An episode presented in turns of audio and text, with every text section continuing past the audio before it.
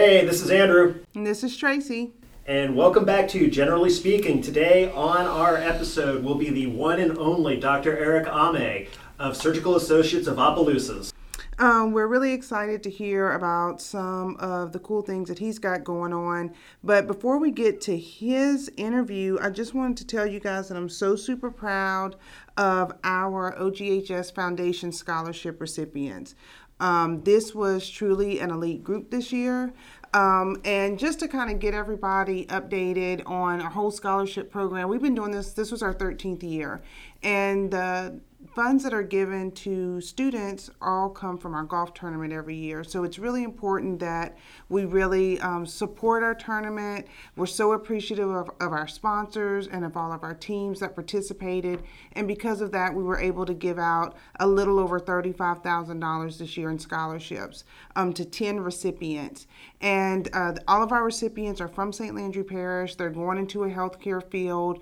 All of them are going to universities and colleges that are close uh, within our area. So we get to really watch them as they go on their journey, and it's really exciting. And this year was the first year that we had all 10 that we interviewed were within just a few points of each other. So just a really elite and talented group. So super proud of these, um, not just graduating seniors. We actually only had two, and the rest are working adults that are going back to school for their masters or um, to, I had a, two that are going back to be a nurse practitioner, two, three that are going back um, for their uh, bachelor's in uh, as a registered nurse, and a couple of other things. So super proud of everybody. I was there. It was a great evening, and uh, to just to hear what everyone was embarking on, what they were going to put the scholarship money towards, was, was really. It, it, was very exciting, and it, it just kind of it gives me such a feeling of satisfaction to be aligned with an organization that gives back to the community because let's face it, less and less organizations are doing things like this. So uh, was nicely done. So it was just really interesting to hear their stories and, and what they planned on doing, and really exciting that so many of them are planning to come back to St. Landry Parish. But um, even more exciting that almost half of them are um, OGHS employees, and mm-hmm. they're planning to move into new roles when they get finished with school. So um, that's that's the great part about it. So, in a little while, we'll be hearing from Dr. Eric Ame.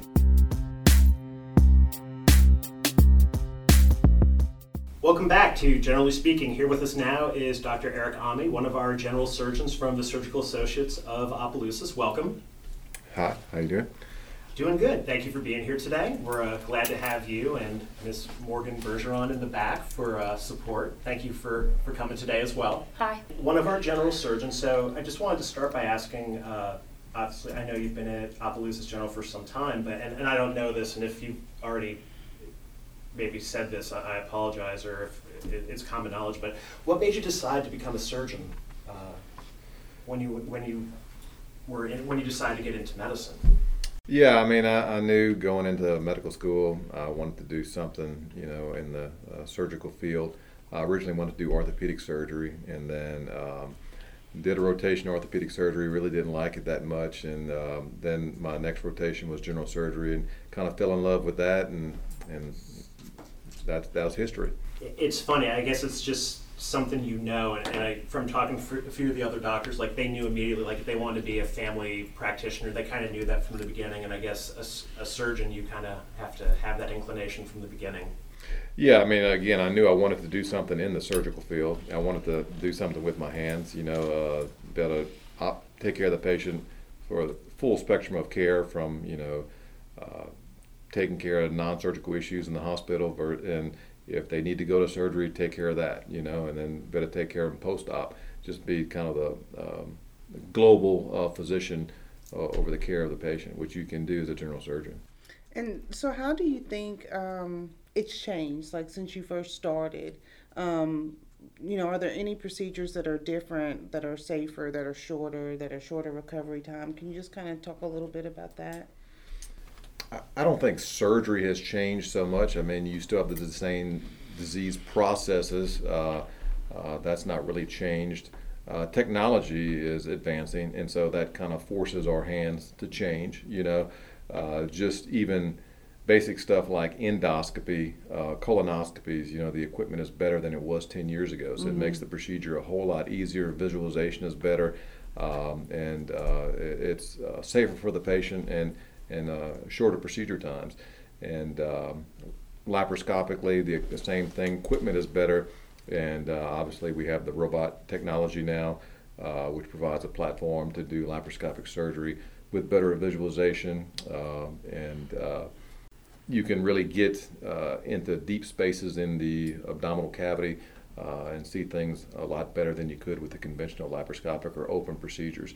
So that that has really uh, kind of changed things uh, uh, for us as surgeons. So. And with the uh, the Da Vinci technology, it also recovery time is dramatically cut down as well for the patient. Yeah, I think. Um, with, with any laparoscopic procedures, specifically with, with the robot, definitely recovery time is uh, compared to an open procedure. Uh, your recovery time is going to be a lot shorter. Instead of having a, a, big abdominal incision, you may have three or four port sites, which your postoperative pain is going to be much less. Um, you may have less less chance of bleeding uh, or injury to other structures in the abdomen, which is going to you know uh, or, or, body, which is going to decrease your uh, recovery time. Mm-hmm. So, but I think most uh, the recovery time can be attributed to uh, you know pain. I mean, because your your pain is much less when you do it laparoscopically or specifically robotically. And I think that's also important to point out too, because one of the things that every time you turn around the news, you hear the opioid epidemic, where patients say they get hooked on pain medication due to injury or procedure. So that's something also interesting to to bring up, I think, too, in the process, because if you're not in as much pain, you're not going to be on as many medications when it's all said and done. Yeah, absolutely. Um, I think robotic surgery, your need for opioids in the postoperative period is much less. I mean, there's certain protocols we use with injecting uh, pain reliever, Marcaine, lidocaine, uh, things like that in the abdominal wall during surgery to limit the amount of postoperative pain, um, which is going to greatly decrease the amount of opioids you need uh, postoperatively. I, mean, I recently went to a conference, and uh, after hernia repairs, they were giving their patients two to three pain pills to go home on, and they wasn't even using those sometimes. So uh, yeah, I mean, I think it's definitely going to help the opioid epidemic. It's definitely a big deal uh, uh, in our country, you know, as everyone knows. So I think it's something that uh, we all need to focus on, and you know, robotic surgery will definitely help with that. So, and you just mentioned about um, the the hernia repairs. Can you talk a little bit about this uh, hernia screenings and um, how invasive that is? And and I know I know from not from my personal self experience, but um, someone that had a hernia repair, and I thought that it was going to be this way, and then what it was was the complete opposite, and very very short recovery time, and um, not as um, invasive and they didn't have nearly as much downtime as what they originally thought from what they heard you know the way it used to be. And i think that that's that's part of kind of the message that we want to get out to our folks that are listening is that um, it's the just like you said the procedures still have to happen but the way that they happen isn't the way that it was when your grandparents or your, your parents had to have it, that things are changing um, and that we are keeping up with that too. The most common type of, of surgery we probably do with the robot is uh, hernia repairs, that being uh, inguinal hernias, uh, which is hernias in the groin, abdominal wall hernias, whether it be um, umbilical hernias at the navel, um, incisional or ventral hernias anywhere else in the abdominal wall. Um, we do those uh, quite a bit. I think that has uh, greatly uh, improved uh, the patient's pain post-operatively. they have much less pain after these procedures post-op. Um, usually we can do these procedures with uh, three to four incisions in the abdominal wall. And um, the real Achilles heel to laparoscopic hernia repairs has been recurrence rates. You know, uh, the old laparoscopic uh, surgeries we did before the recurrence rate were still fairly high. Um, not so much for inguinal hernias, but for other abdominal wall hernias. And I think the robot has definitely helped that because of the way we can repair the hernias now. It's definitely decreased the uh, risk of recurrence. You know, probably approaching uh, uh, the risk of recurrence for an open technique.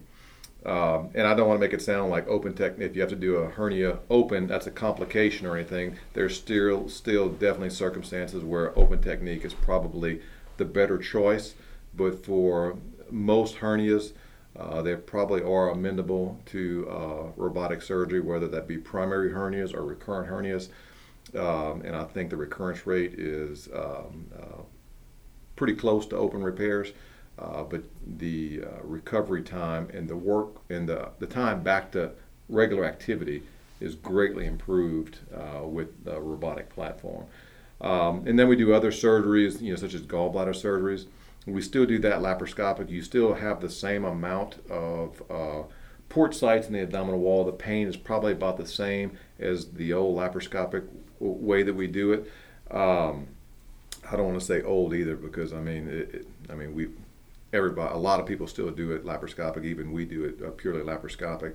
But I think using the robot, it it makes that surgery much safer, or um, because uh, there's certain things we can do with the robot to help us visualize the biliary system to prevent common bile duct injuries uh, and, and, mm-hmm. things like that. So I think although the there be no difference in really pain or recovery, I think the procedure is is much it, not much safer, but at least somewhat safer using the robot. So that's definitely an advantage if you have a, a challenging gallbladder surgery to do.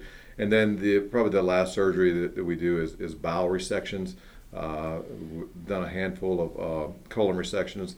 Uh, they all done very well. Uh, again, instead of having a six-inch midline abdominal incision, now you just have four port sites uh, where you can uh, dissect the colon out and remove it from the abdomen, and actually, in in most cases, um, hook the, the bowel back together, do the what we call an intracorporeal anastomosis.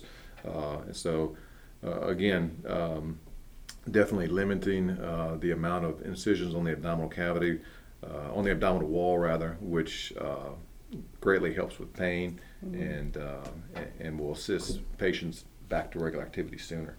So. So just because um, I was just thinking this when you said that when you were talking about the four port sites, I know what that is. Can you explain the difference between the six inch incision and exactly what a port site is? Because somebody hasn't had that type of surgery, just so that they can understand the dramatic difference between the two in recovery. Yeah, if we're doing an open surgery, you have to actually physically open the abdominal wall and get into the abdominal cavity or open the inguinal uh, area to get to see the abdominal wall, to see the hernia defect, to see the um, abnormality in the colon, to remove that or repair that, whatever you're doing. Um, but when I say port sites, the, we do uh, all the surgery through, we place little uh, hollow uh, metal tubes through the abdominal wall, which are about you know a dime size in diameter or so. Um, and we put instruments through those uh, mm-hmm. tubes into the abdominal cavity. Uh, to, to, and that's what we use to operate within the abdominal cavity. So once once you remove those uh, those metal tubes from the uh, abdominal wall, those incisions close down, and essentially uh, you have a very minimal scar and a, a, a, very minimal defect in the abdominal wall. The only other thing um, I wanted you to share so that um, everybody can know you a little bit better is when you're not seeing patients, what are you doing? for asking me this question. Now, you, that'd have been.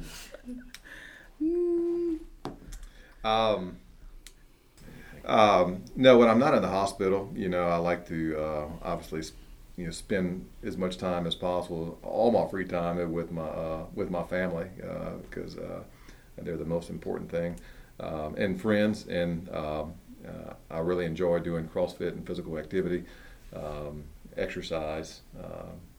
Enjoy the outdoors. And so. Well, thank you, Dr. Ame, for being with us today.